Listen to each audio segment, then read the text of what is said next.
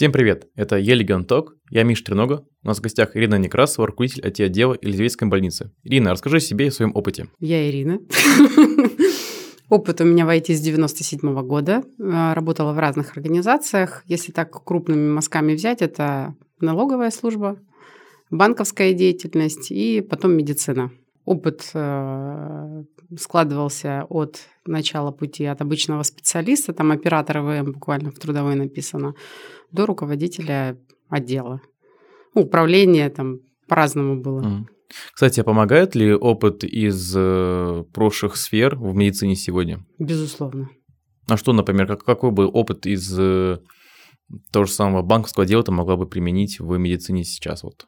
Каким образом передавать пакеты с посыл, ну, посылки с электронно-цифровой подписью. Что такое электронный документ? Понятие, да, это жесткое. Если взять налоговую, то это безумный опыт общения с министерством, с регулятором, который выпускает постоянно законодательство, и каким образом оперативно подстраиваться под то или иное законодательство, и каким образом все-таки тебе ответить на письмо, чтобы всем было хорошо. А вот если сравнивать уровень цифровизации тогда в тех отраслях и уровень цифровизации медицины сегодня, как ты это видишь? Я в медицине, получается, третий год, и э, я бы сравнила как раз со своим опытом 2000-х годов угу. работы в налоговой. То есть э, вот как налоговая тогда начинала, да, свой путь. Был тогда Мишустин, перешла mm в медицину опять Мишустин. вот.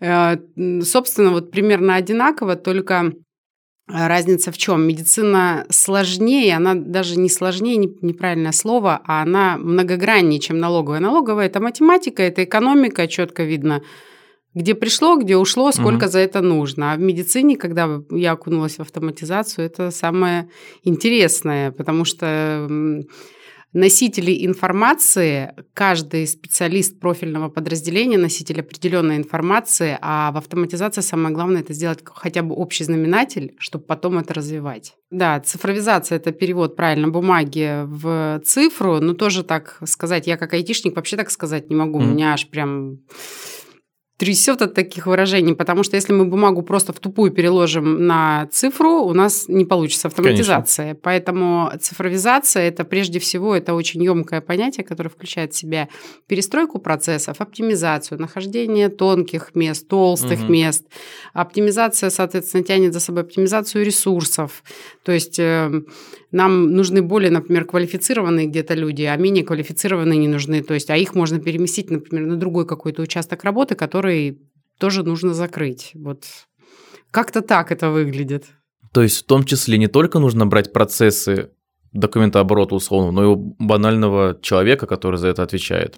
Безусловно, все решают кадры. Без кадров угу. мы не можем ничего. То есть при э, цифровизации любого процесса нам угу. нужно определить людей, нам нужно определить функциональность, надо определить зону ответственности, кто это будет контролировать, в какой момент. И э, очень многое меняется. То есть в процессе вот нашего перехода в цифру ну, у нас много очень угу. поменялось. А как определить зрелость этих процессов, когда процесс готов для его цифровизации, перевода в цифру? Вы в это верите?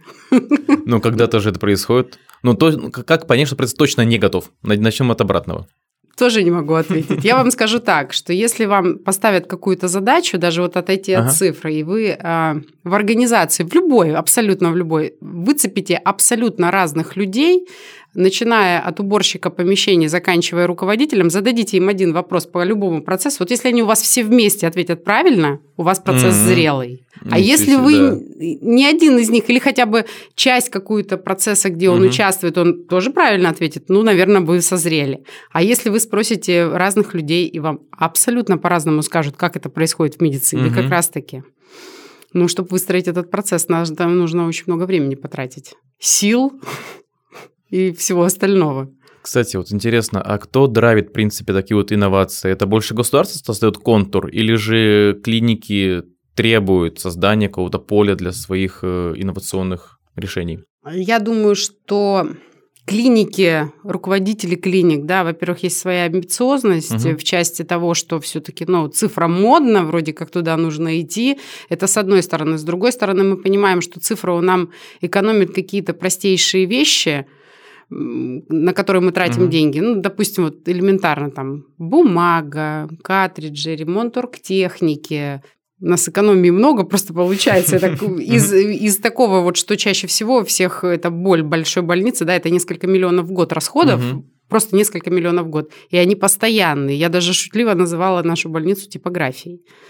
Я говорю, когда она остановится, непонятно. И руководитель хочет видеть оперативные отчеты, он угу. хочет видеть управленческую информацию, чтобы ее получать оперативно, не дергая каких-то своих заместителей и, или ну, определенный ресурс. И он может это сделать сам. Сам он это может сделать, если у него это все переведено угу. в цифру. Чтобы это перевести в цифру, нужно что-то сделать. Выступает регулятор и говорит, да, а мне нужно от вас получить такую-то информацию. Начинаешь сравнивать, есть у тебя это или нет.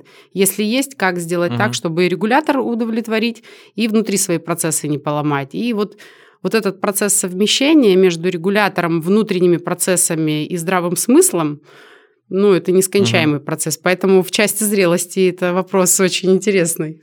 Но получается, можно сделать вывод, что ЛПР в первую очередь важна скорость принятия решений, поэтому они внутри делают процессы более быстрыми ну, более быстрыми, более прямыми, я бы угу. сказала, и более правильными для получения именно вот оперативной отчетности и для принятия решений. Но если касается медицины, тут э, не только руководитель, тут даже больше врачи в этом участвуют для принятия решений, чтобы видеть медицинскую угу. карту, потому что, ну, представляете, у нас 9 этажей, у нас 1100 коек, Ничего себе. А, медицинского персонала с высшим образованием, ну, врачей там 600, а, медсестер еще угу. больше, и пациенту нужно сделать какое-то исследование, которое лежит в отделении. Вот представьте, медицинская карта бумажная, ну, нужно ее взять, куда-то побежать. Угу. Например, пациенту еще назначили какую-то консультацию другого специалиста угу. из другого отделения, и чтобы этот специалист посмотрел историю и понял, что же там не так с пациентом и как его сделать, ему нужно же карту принести, Сейчас, соответственно, для принятия таких угу. решений посмотри специалиста, то есть посмотрели медкарту, посмотрели историю болезни. Э, плюс есть возможность посмотреть догоспитальный период у пациента угу. и какое-то решение принять, то есть экстренный пациент, плановый пациент, есть ли время или нет времени. Плюс э, лабораторные анализы, инструментальные исследования, тоже есть какие-то показатели, по которым угу мы уже вот когда перешли в цифру, есть возможность составить отчет и а, профильному подразделению, ну, как маячок, угу. что пойди посмотри, там показатель повысился, понизился, то есть что случилось, что нужно быстрее помочь пациенту, чтобы избежать угу. неблагоприятного исхода. Интересно, а как выглядела эта вся процессуальная история в день твоего прихода? Ты же приходил на, на какие-то задачи? Как, вот какие видели задачи в перехода в цифру э, руководители в то время? Ну, ну, три года назад. Я приходила в качестве консультанта, чтобы помочь а, посмотреть, на какой стадии идет развитие именно медицинской системы угу. и что нужно для того, чтобы нам благополучно, благоприятно, с наименьшими потерями все это автоматизировать. И а, там, через некоторое время принято было решение да, мне поставить руководителем и уже собрать команду IT угу. для того, чтобы именно автоматизировать, потому что до моего прихода, когда пытались автоматизировать, то есть думали пока уровнем как я понимаю, учреждение, и там что-то там говорил Минздрав, угу. что-то надо делать, но пока это было не точно, не явно, не обязательно, не сильно обязательно. Угу. И вот эти вот все процессы Минздрав настолько быстро стал э, требовать от угу. клиник каких-то результатов, что ну, руководителям пришлось очень тяжело перестроиться и...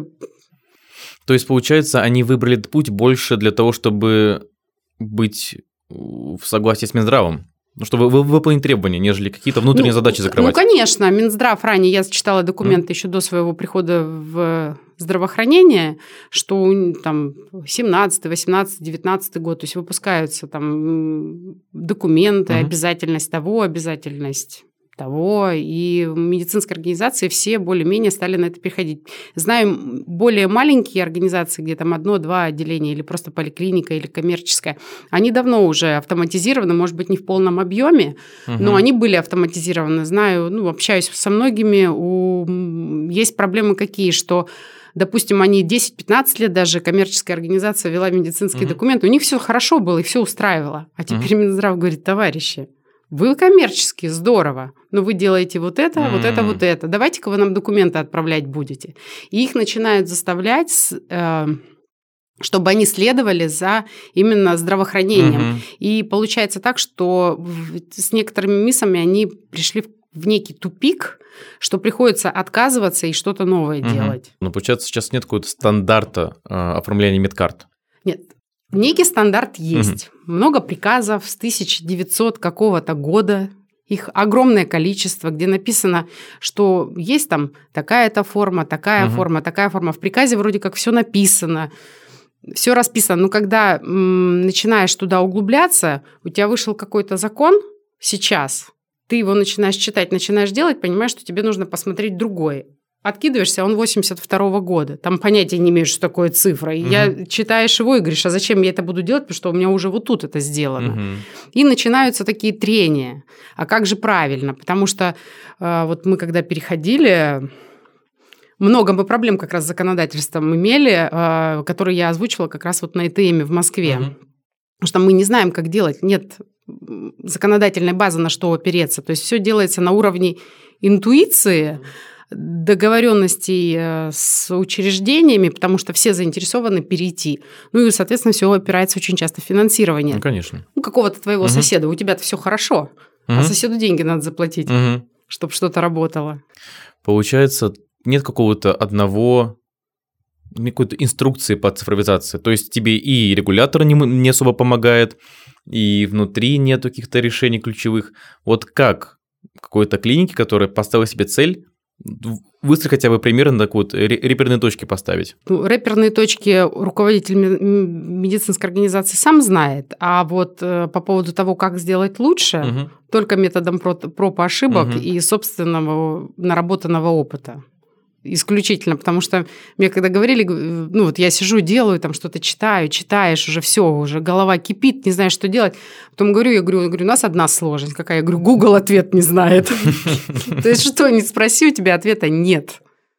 Да, и чисто саму идти и пробовать. Сидишь, да, читаешь, там начал один приказ читать, к вечеру закончил, что у тебя 20 документов перед глазами. И в итоге вообще потерялся и не понимаешь, с чего начать. Потом думаешь, все, обнуляемся, начинаем угу. делать так, а дальше посмотрим. Ну, главное, не нарушать какие-то, соответственно, законодательства. Ну, что делать нельзя, это понятное дело. Угу, угу. Но наполнение медицинской документации, я скажу, что это философия. Мне, как математику, очень тяжело бывает. Слушай, у тебя есть очень крутой кейс про перевод цифр документа оборота. Вот расскажи про него, пожалуйста. Вот как к нему пришли, что делали, какие были изначальные задачи и в каком сейчас он процесс, ситуации находится? Какой статус? А, ну, статус мы юридически перешли на электронный документооборот угу. медицинский полностью. А, мы выполняем требования все, которые требуют э, региональный уровень. Конечно, у нас там показатели не всегда хороши, но не потому, что мы это не делаем. В системе у нас все окей. Угу. Бывают моменты, то э, у нас, например, данные отправились, то есть у нас есть определенная процедура, как документы доходят до Минздрава, да, то есть сначала на региональный уровень, потом уже, угу. если все хорошо, уже на федеральный все это принимается. Если там все окей, присылается ответ. Вот в том году у нас очень долго были проблемы с передачей в РЭМТ. Ригис принял, ну, региональный угу. уровень, а у Ремда очередь на полтора месяца. Она висела-висела и обнулилась. И нам нужно было переотправлять еще раз все. Угу. А переотправлять вопрос, опять же, это же пакеты, это объем ну, данных, да. это ограничение канала, на, на угу. котором сидит не только это, потому что ну, все это на шифрованном канале угу. происходит. А там тоже есть свои технические ограничения. Ну, конечно, да. И сидишь и смотришь, вот у тебя в миссии все окей, а в показателях у тебя там 5%. И понимаешь, почему. Угу. И сидишь, думаешь, а как же нам исправить, то есть каким образом отправлять пакеты, чтобы не наступить на провал именно. Угу. То есть мы у нас не было инструкции, не было какого-то там делать так-то. То есть мы методом проб ошибок, э, исходя из того, например, как врач в какой момент заполняет какой документ, как он у нас должен попасть в регистр, в какой момент какое количество пакетов должно отправиться. Таким образом выставляли расписание с ним, игрались, вот сейчас пришли к какому-то ну, общему знаменателю. То есть по какому угу. расписанию мы отправляем документы. Ну, то есть все равно это больше внутренняя такая регуляторная история. Вы внутри Конечно. придумали процесс, его закрепили, и уже по нему да. какое-то идет движение. Да. Ну, а какой-то пример такой вот ситуации, которая случилась долго, невозможно было ее решить, но там собрались, и все получилось. Ну, у нас, наверное, из такого жесткого только то, что у нас нет интеграции с внешними организациями нашими. Mm. Вот. И то, как это решали, конечно, ну, сложно. Угу. Это патанатомия, судебная экспертиза, это страховые компании. А, отдельная история была с получением электронной цифровой подписи, угу. совершенно отдельная. И вот, наверное, Министерство внутренних дел, угу. это прям, а, и они, главное, что они хотят автоматизироваться, но вот есть какие-то у них свои тонкости и трудности, из-за которых вот мы никак не можем с ними соединиться. То есть они менее оцифрованы, нежели вы, получается? Нет, они оцифрованы, просто а, есть какие-то, ну, есть законодательство, mm я не буду говорить номера, я не помню, ну, честно, а, согласно которым мы должны им отправлять некую информацию. mm И закреплено законодательно, что, не знаю, пример, привезли с побоями человека. mm его делает осмотр, осмотр врача. Врач должен, согласно этому именно документу, определить, то есть правомерные были действия, ну, то есть как он травму угу. получил, кто-то на него повлиял или он все-таки сам. Если он понимает, что что-то не так, или вот ДТП, он должен обязательно отправить телефонограмму в МВД, в котором, ну, полей 20 обязательных. Одни из важных полей – это место происшествия, дата происшествия. Потом мы должны получить, кому мы эту телефонограмму передали, ФИО, должность, дата, время, номер, который там получили. Угу. Ну, то есть это прям огромный объем информации. Причем простейший. Информация простая. И у нас сидит человек, который звонит в это МВД постоянно для того, чтобы передать эту телефонограмму и отметить, я тебе ее передал. То есть слава тебе, Господи. Человек чист на эту задачу. Ну, ну он не условно, только... понятно, но вот Тут, он... Да, то есть это отнимает кучу времени. Да? Представляем, Офигеть. если мы автоматизируемся, у нас э, сделано в миссии настолько, что раньше, когда была медицинская карта, я когда я не знала, что, что есть телефонограмма, мне mm-hmm. никто об этом не говорил. Я случайно стояла в регистратуре, помогала с какой-то проблемой. Вижу, подбегает врач, и такой какой-то огрызок вот так вот пихает, на нем что-то написано врачебным uh-huh. почерком. Я ничего uh-huh. не понимаю. Я говорю, это что? Говорит, это нам телефонограмму надо отправить. Я говорю, зачем? Я начала спрашивать. Потом, когда вопрос уже руководство ну, задали, мне уже прям четко объяснили, что есть такая-то угу. вещь.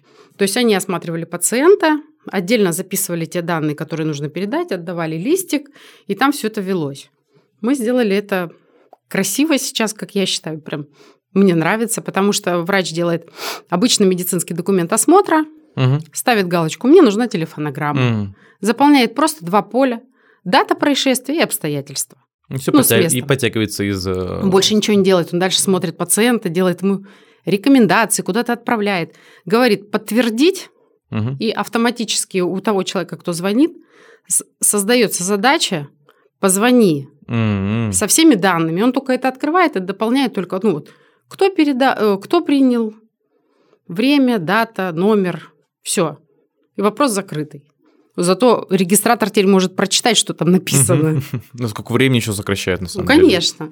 Раньше, я говорю, а как вы раньше делали? Говорит, а мы иногда спрашивали, что там написано. Потому что прочитать не могут. Быстро сокращали. Да. Ну, тоже, а как определить важность такой вот э, инновации в процессах? Ну, мы чаще смотрим на наверное, затрачиваемое время угу. на решение какого-то вопроса и э, что мы облегчим. То есть время, которое тратят люди, угу. и сколько нам стоит решить. Есть угу. такие процессы, которые там человек тратит две минуты, но на решение нам нужно два месяца. А есть там, где на решение нам требуется там два часа, а мы сократим каждую итерацию на 20 минут. Ну, конечно, мы лучше вот угу. это сейчас потратим, да, чем... И плюс еще регулярность этих процессов. Если эти телефонограммы, угу. там их в день много, ну, У нас в день да. в среднем 350 поступ- поступлений. И телефон... это объем информации. То есть мы часто смотрим, где объема больше, угу. там, туда мы силы кидаем. Если объема мало, понимаем, что они могут подождать. То есть угу. есть вещи, которые от нас требуют, но они, э, ну, в нашем случае они бывают, ну, бывает раз в год. Угу. Ну, смысл туда сейчас сажать ну, кого-то. Конечно. Таким вот образом мы и выбираем любую задачу можно разделить насколько она критична. То есть без нее совсем жить нельзя. Угу. Ну, то есть если у нас станет база данных... То понятно, все, ничего Ну, не никто угу. делать ничего не будет, все будут восстанавливать базу данных. Угу. То есть по- понятное дело, да, если там что-то случится, допустим, Надеюсь, меня бухгалтерия будет слушать, не обидится. Если они позвонят, скажут, что у них что-то не работает в бухгалтерии, мне позвонят э, с медицинской системы, угу. ну, безусловно, бухгалтерия подождет. Потому что номер один программа – это медицинская система, а бухгалтерия, там, кадры и все остальное – это уже, конечно, второй план. Они параллельные, они все важные, угу. безусловно, но они могут подождать. Потому что у нас нет карточки бумажной. Угу. Ну, ее нет. Угу. Если Я пациенту понимаю, да. плохо, нам анализы нужно посмотреть в медицинской карте пациента. Угу. Конечно, это приоритет. Здоровье людей, помощь медицинская, а потом уже считаем, что мы с этого получим. Ну да, мне сейчас пришла идея в голову, а вот мы говорим, что есть МИС, есть система бухгалтерии, есть там система кадров, но вот, например, а, отдел кадров там или совместно с одним ресурсом ставит расписание врачам. Врачи потом интегрируют как расписание в МИС, и дальше им еще должна это капать за это зарплата с другой системы. Как-то внутри есть какие-то шины, которые их связывают, или просто они вот э, очень хорошо выстроены как человеческий такой аппарат? Э, ну, как раз вот начнем с созревания процессов. Угу. Конечно, любой процесс по составлению того же расписания врачей, это делают не кадры, это делают медики. Угу. Лучше медиков никто не знает, кто когда дежурит и кто когда работает. У кадров дело э, принять на работу, уволить, сделать кадровый документ угу. отпуска, совмещения, замещения, перевода, аттестации. То есть они следят за кадровой информацией. А графики составляют заведующие отделения, не знают, угу. кто у них дежурит, в какую смену, в какой день. То есть этими графиками владеют э, именно заведующие. А, результатом работы табеля владеют, соответственно, так как это все у заведующих, угу. этот табель сдает тоже само отделение. То есть есть ответственный сотрудник табельщик, который этим табелем занимается. В части того, что интеграция системы, да, у нас МИС позволяет все это расписание угу. вести, но конкретно мы столкнулись с тем, что если мы его будем вести в МИСе, мы потратим много человеческих ресурсов угу. и времени. Нам угу. нет смысла. То есть вот этот процесс настолько организован в учреждении, что он не нуждается в переводах в цифру. Это очень крутая тема, да, что сами по себе цифровизация, она не не необходимость для сложной работы. Нет, то конечно. люди сами могут, в принципе, выстроиться и функционировать вполне эффективно и полезно. Да, цифровизация – это вот, чтобы получить аналитическую отчетность, оперативную угу. для принятия решений, а вот такие вещи – это чисто организационные. Это если вот иметь неорганизованный персонал, который угу. ничего не делает или не делает расписание, не вышел на работу, да, там, наверное, нужно какие-то уже регуляторные угу. вещи включать и ну, прям жестко зашить, там, на скут это зашить, когда ты пришел, когда ушел, покурить угу. пошел. Ну, то есть это уже, ну, не знаю, мы же не в тюрьме. Угу. Мы угу. в медицинской организации, там все дружат, все работают. С медиками вообще приятно работать, они все такие, вот они другие, угу. вот вообще угу. другие. Я даже не могу сравнить, потому что вот если взять налоговый банк, это вот что-то третья составляющая, которую невозможно сравнить ни с кем. Угу. Они очень благодарные, они быстро учатся, быстро очень ну, переходят от слов к действию. Угу. У нас даже система хранения изображений, мы ее только внедрили, еще не успели о ней рассказать. Ну, кто-то случайно был в кабинете, когда увидел – ну, не знаю, минут 30, наверное, все позвонили, мы знаем, что изображение можно смотреть прямо на рабочем месте. Сделайте мне, я сейчас хочу посмотреть. Вот ну, моментально я говорю, подождите, ну, мы еще не отладили. Угу. Но уже хотят посмотреть. Ну, получается так, если верхнеуровнево говорить, вся, весь перевод цифру больше для врача. А какая-то помощь и цифровизация для клиента, для пациента рассматривается, идет как-то в эту сторону? Конечно. Ну вот, У нас есть сторону? В Петербурге карта петербуржца, угу. вы, наверное, ей пользуетесь. Не, Нет, не советую пользуюсь, зарегистрироваться. Интересно. Значит, э, мы даже проводили, у нас приезжали высокопоставленные гости, и мы показывали абсолютно без договоренности, там, давайте покажем, как это работает именно с картой петербуржца. Сделали тестовое поступление uh пациента, что вот только что по скорой помощи самотеком пришел, и тут же его завели в доврачебный кабинет просто взять кровь. uh ну, то есть вот по идее, вот пришел пациент, взяли анализы, и он пошел там в очередь в смотровую, в свою. Пока он доходит до смотровой, у него анализы готовы не только у нас в МИСе, угу. а у него в карте петербуржца уже висит. То есть от момента забора анализа до карты петербуржца прошло ну, минуты четыре. Угу. То есть его анализ, он уже он видит у себя в телефоне. Это очень круто, но как интересно со стороны физического забора, ну, там кто-то должен человек это оцифровать, внести в компьютер, как это происходит, вот если мы прям разберем по звеньям. Ну, так а, можно. Пациент поступает, допустим, по скорой помощи. У него есть сопроводительный mm лист. В сопроводительном листке написан предварительный диагноз, которым его госпитализируют. А, регистратор принимает, забирает этот документ, 114 угу. форму, заносит необходимые данные в медицинскую систему. И, допустим, если пациент, скажем, живой, здоровый, может угу. ходить и он соображает, его отправляют самостоятельно э, сдать биоматериал доврачебный кабинет и измерить показатели. Он заходит в доврачебный кабинет, угу. у него есть уже предварительный диагноз, и видно, на какую смотровую его направили. Ему по его нозологии производится забор анализов угу. тут же. На все баночки, ну, на весь биоматериал клеится штрих-код, который медицинская система угу. выдает. По пневмопочте отправляется в лабораторию. Все, он выходит, и потом уже идет в смотровую, в которую его направили. Ничего себе, видимо, я очень давно не болел. Просто Хорошо. не видел. Это, конечно, очень здорово, что так получается. Можно ли эти, получается, внутренние решения приводить какие-то боль, их масштабирует на уровень, в принципе, там, со стороны, чтобы регулятор советовал так делать.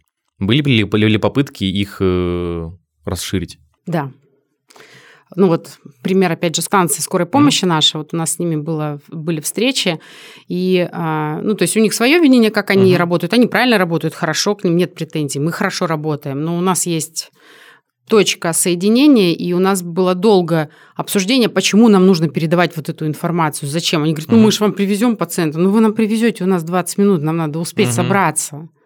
Угу. И ну, долгое обсуждение, и мы решили, что нам будут делать. То есть они чуть-чуть изменения делают у себя, мы угу. чуть-чуть изменения делаем у себя, на нас откатываем. Ну, там не только наша больница была, еще было одно учреждение, у нас было двое. И это масштабировать на город э, с учетом, что ГСМП придется изменить еще внутренние документы. Угу. Сколько примерно по времени весь этот процесс может, может занять? Я не знаю. Ну, это там больше двух лет. Не, Нет, не, не, не, вы, не, я надеюсь, что месяца два на Ничего тестирование для, ну, для пилотного проекта, чтобы потом запустить. Надо просто сесть этим заняться. Сейчас немножко угу. приоритеты, опять же, немного меняются, конец года, и есть другие вещи, которые требует комитет. Комитет тоже же угу. в этом заинтересован, поэтому ну, чуть-чуть перераспределили, но я думаю, что в начале года мы активно этим займемся. Угу. Угу. А есть, например, сезонные точные задачи. Ну, вот я понимаю, конец года это явно закрытие года, это собор документов. Это... А как, какие-то еще есть, наверное, в начале, в середине? Наверное, только на конец года и начало года. В угу. начале года это новые тарифы, это новые какие-то правила вступления в закон, ну, каких-то законов именно, с которые с 1 угу. января. Ну, в том году так было, в этом году было. А закрытие года это закрытие документов, контрактов, аукционов, заключение на следующий год. То есть э, в основном так, а все остальное сезонность, она примерно одинаковая. Как цифра помогает вот в конце года справиться со всем этим огромным шквалом документации? Ну, возьмем статистику. У них там такой объем документов, а, точнее отчетности, что ну, либо сочинять, либо считать руками, mm. либо все-таки запустить отчет. И это не только ну, годовая отчетность, есть обязательная отчетность ежемесячная, есть еженедельная. Ну, не знаю, возьмем лабораторную хотя бы службу, да, лабораторию. У нас в месяц 95 тысяч исследований. ну, то есть, и они делятся по определенным критериям, по определенным параметрам, и руководитель, ну, заведующий лабораторией это делает ежемесячно. Поэтому тут без автоматизации я вообще не знаю, как лаборатория считала себя, честно скажу. Я, для меня это загадка, потому что один анализатор может выполнять несколько анализов, на них требуется разное количество реагента, поэтому, ну, даже среднюю стоимость анализа, как вывести без автоматизации, угу. ну, я затрудняюсь сказать. Это ну, вот конечно, просто лаборатория. Да. Вот, поэтому я, дум, я думаю, что да. Хорошо, если мы представим ситуацию, что вот клиника нашла себе зоны роста, поставила задачи, как прийти так к переводе в цифры, какие есть вот хотя бы условные первые шаги? Первые шаги Ну, для начала нужно определить цель, цель этой цифровизации, то есть какие цели. То есть нужно определить для себя цели, которые ты сможешь потом измерить. Если угу. ты их можешь измерить, все, цель поставлена правильно. Потом, ну, определение средств производства, назовем это так. Я даже не знаю, как это правильно сформулировать, ну, чтобы это всем было понятно. Допустим, ну, каким инструментом ты будешь добиваться угу. этих целей. Ну, как ты себе это видишь? Это вот мы говорим про выбор программного обеспечения, угу. да, кому-то там двухместная машина нужна, кому-то Икарус. Да, то есть мы определили средства. После этих средств нам нужно понять, а кто это будет делать, определить команду. Может быть, аутсорс взять, может быть, свой штат набрать. То есть определили команду. Команду, чтобы определить, э, предварительно нужно им разрисовать весь функционал, назначить ответственность, понимать, как они это будут делать. Потом э, определить эти, этих людей, найти их на рынке, угу. посмотреть, сколько они стоят. То есть сравнить аутсорс или все-таки своя команда. А, следующим этапом, наверное, как раз выбор вот это, то есть при выборе команды нарисовать нужно архитектуру, как вы это будете делать. При рисовании архитектуры вы будете понимать опять, сколько вам средств нужно будет, денежных, временных и человеческих. Как это будет выглядеть, да? Сервера, ЛВС, оргтехника, рабочие места, что вам для этого нужно, на чем будете работать. Особенно сейчас у нас еще интереснее в государстве работают, у нас импортозамещение. Да. И тот при, привычный Windows, вот я сейчас, э, была у меня вакансия, нашли, слава богу, человека, тяжело найти, потому что у нас все привыкли на Windows работать. У нас клиника Конечно. на Linux переходит до конца года. У нас сейчас 80% работает на Linux. И как? Шикарно. Ну, есть ну, много моментов, которые не работают, но мы их решаем. Поэтому при определении вот этих вот вещей, потом составление, безусловно, опять же, плана графика, который придет к пункту номер один, к целям. И вперед. Но не забывать, что у нас три золотых составляющие. Деньги, люди, время. Угу. Треугольник этот мы никогда не... Ну, не, мы не можем из него сделать круг или квадрат. Мне кажется, такого инхауса сейчас вообще мало даже. И... Нет, его много. Да. А вот я говорю, что с импортозамещением, конечно, весело. Третий год работаю, как только устроилась, законодательство немножко так почитала, тоже вскользь, что медицины касается, ну и вообще общих mm-hmm. законов. И там было четко прописано, что с 2024 года мы должны будем работать на отечественном, а, вообще на отечественных продуктах любых, и технических, и программных. Mm. И а, когда мы собирали команду, кто это будет делать, распределяли задачи, мы уже два года назад делали э, задел для того, чтобы мы не mm. работали на неотечественном. Потом, когда у нас 24 февраля произошло, все забегали, а у нас уже все хорошо. У нас уже и коммутаторы российские, и программное обеспечение российское. То есть мы протестировали какие-то вещи. Вот у нас там поймали ошибки, например, когда медицинскую систему поставили на Астро. Угу. То есть сервер поставили Astra Linux, поставили туда MIS. У нас через какое-то время произошли ну, там определенные вещи. Мы совместно работали, мы, как отлавливатели ошибок, разработчик МИСа и разработчики Astra Linux. Когда это все... Триумвират был. Да, то есть все это соединили для того, чтобы эту ошибку избежать. Поэтому, опять же, как мы перейдем на отечественное ПО, если не будет кого-то, кто это да. будет пробовать? Не, конечно, здорово, когда есть такая вот э, согласованность действий, и все друг другу помогают. И решают, опять же, в первую очередь чужие, ну, в том числе свои проблемы. А как вот глобально оценить переход в цифру вашей клиники? Вот если мы берем там, условно, там 100%, какой-то мифический образ. Мне кажется, мы вообще ничего не сделали. Да не, шучу, конечно, сделали очень много, но я понимаю, сколько нам еще делать очень много, работы много, и те процессы, которые сделаны, у нас уже стоит план на их трансформацию в каком-то там ближайшем будущем. Поэтому я когда была только трудоустроилась, мне казалось, вот если я сейчас хорошо сделаю, меня уволят, потому что я буду не нужна. Не поверите с 97 -го года в IT ко мне подходит недавно молодой сотрудник и говорит, вот, я если это сделаю, я больше не буду нужен, да, Ирина Александровна, на него смотрю, я говорю, говорю, а ты что, говорю, уверен, что ты сейчас это сделаешь и все, и ничего не произойдет? Я говорю, у нас вот законодательство по вот этому документу, так, так, так, так, так, и вот у тебя, у тебя в июне вообще он распадется на два. Он, ну, я этого еще не видел, говорит. Ну, то есть, ну, не одна я так думала когда-то. Да. Поэтому нам цифровизироваться еще много. А что-то есть какое-то кон- конкретное решение, ну, кон- конкретное стремление к чему-то?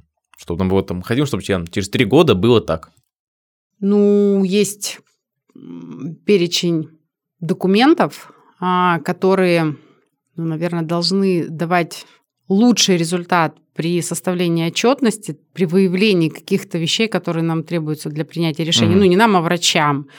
А, наверное, как-то так. Но я думаю, что мы этого достигнем. Ну, у нас уже много работает, поэтому тут только при внедрении или при трансформации чего-то, не забыть о том, что поэтому нужно выделить угу. какие-то вещи, потому что автоматизация с чего начиналась? Вот опять же вернемся, я говорю, из чего состоит медицинская карта. Там возьмем тот же самый осмотр, он там делится, допустим, там анамнез заболевания, анамнез жизни, там рекомендации, представление о больном. То есть там куча-куча разделов, которые являются обязательными медицинские, как оказалось. То есть я это вытащила эту все-таки информацию. Угу. Мы изначально дали просто свободное текстовое поле для пациента, ну, для врача, чтобы он вел все это о пациентам. Там анамнез жизни, у него сочинение, рекомендации, сочинение. Все заполнено медицински правильно. Но когда мы поняли, а как это анализировать? Это не обрабатывается. Ну, ты ничего с этим угу. не сделаешь. И потихонечку вот эти вот разделы мы стали делить на какие-то вещи, по которым нам нужно обязательно угу. собирать аналитику или статистику. Сюда же подключается Министерство здравоохранения, по которому они тоже говорят, что нам нужно на таком этапе получить вот эти данные, на этом этапе лечения получить вот эти данные. Угу. И когда мы получили, вот у нас прям, честно скажу, такой вот бальзам на душу был приятный. Угу. Это когда по ОНМК нам пришли требования, что мы должны отправлять э, в систему к ним. Угу. А у нас все есть. То, то есть, есть единственное, сами продумали? что нам, да, то есть мы это сделали, потому что врачи академически к этому подошли угу. очень тщательно, и мы это выделили. Единственное, там ну, был момент только настроить, чтобы именно эта отправка была, там ввести вот эти угу. понятия, чтобы ну, совпадало, ну, ну там такие технические моменты, но по факту у нас было немножко разница в наименовании, то есть медики это видят по одному, угу. наши конкретно, а Минздрав по-другому. Ну, то есть им пришлось перестроиться. Угу. Вот. Ну вот было приятно очень по весне. То есть регулятор в вашем случае это больше не барьер, а такой вот... Э, кон- как, да, какое-то больше требование, требование которое да. просто надо соблюдать, потому что так надо. Да, потому что у нас даже у них требования были вот конкретно по НМКшным заболеваниям, у регулятора требований меньше, чем у нас. У нас обязательных угу. полей штук на 20, наверное, было больше, чем он сказал. Надо угу. делать. Но у нас это требования внутренних медиков, то есть, ну, там, профессора, они говорят, вот тут надо это, тут надо то, потому... То есть, там я не буду материться, я не запоминаю их слова. Но на базе, например, уже созданных каких-то вещей э, у нас уже был, была практика отдачи это в ЭТМО для математического анализа. То есть там кто-то диссертацию пишет, и вот ну, попросили, можно ли или нет. То есть э, можно уже какой-то мат-анализ составить на основании каких-то показателей по определенным нозологиям. И как? Ну, они довольны. Я не знаю, но они довольны. Очень здорово. Ну, вообще, какие вот можно выделить какие-то барьеры, которые могут попрепятствовать здравому процессу перевода в цифру? Ну, если наш руководитель передумает это автоматизировать, то нам будет нечего делать. Ну, честно, если вот посмотреть, если руководитель заинтересован, сделать можно. Если руководитель не заинтересован, не вникает, это сделать действительно очень сложно, угу. потому что у меня был опыт в разных организациях, и я ну, разные вещи видела. Слава богу, мне повезло, что у меня прям руководители были заинтересованы. Чаще всего, ну, я у коллег просто видела по-другому и слышала. А, когда руководитель не заинтересован, это тяжело. То есть, может, таким камнем преткновения? Ну, оно не то, что камень, будет просто тяжело идти, это опять климат будет портиться, это повлечет за собой увольнение сотрудников, новый сотрудник заново вникает. Ну, то есть это процесс затягивается на долгие годы. Все, как это, все решают кадры. Их надо беречь, жалеть. А есть ли какой-то сейчас условный перегрев кадров, как, например, в нашей сфере IT, когда безумные запросы на зарплаты, они подтверждаются? Да. То есть это тоже повлияло на отрасль? Это влияет, на это повлияло много, и зарплаты повлияли, но, а, понимаете, вот тот, кто требует зарплату большую, я их очень приветствую, уважаю таких людей, но самое главное, вот ну, нас вот взять, да, мне нужны конкретные практические угу. навыки. И ну, не всегда даже практические навыки на собеседовании еще выявляешь, насколько человек заинтересован и насколько ты понимаешь, он может ломаться и перестраиваться под какие-то другие вещи. То есть есть люди, которые прямо они гении, но они гении в каком-то узком направлении, и тебе он, ну, не, он тебе полезен не будет. То есть бывает, что лучше даже взять вообще зеленого нулевого, но настолько вот прям вот с горящими глазами, и с ним больше решишь и гораздо быстрее, чем с умником, который привык по определенному алгоритму работать. Поэтому плохих людей нет, есть люди, которые занимают не свое место. Очень часто, когда передвигаешь, вот есть люди, например, он хорошо делает вот ну, какие-то шаги. Мы его поставим, скорее всего, на работу, где нужно сделать инструкцию, где мы понимаем, что он шаг влево, шаг вправо никогда в жизни не сделает. А нам именно это нужно, именно на этом участке. А есть фантазеры, у которого между пунктом 1 и 2 еще 20 вставлено. Он, скорее всего, пойдет туда, где действительно нужно подумать, а точно пункты правильно написаны. То есть и вот таким вот образом все это трансформируется. Поэтому вот запросы разные бывают, но чаще всего с определенными такими вот навыками нужно малое количество людей, а все остальные, они более узкозаточенные, узкозаточенные на меньший объем работы. А вот эти вот дорогие специалисты, они обычно уже такие, ну, матерые универсалы, угу. которые куда ни поставь, он тебе это точно сделает. Все сделает, да. Слушай, я думаю, мы обсудили все, что я хотел. Спасибо большое. Если что-то, что я не спросил, но было бы важно обсудить по этому вопросу. Не знаю. Тогда ладно. Спасибо большое. Спасибо вам. Все, пока.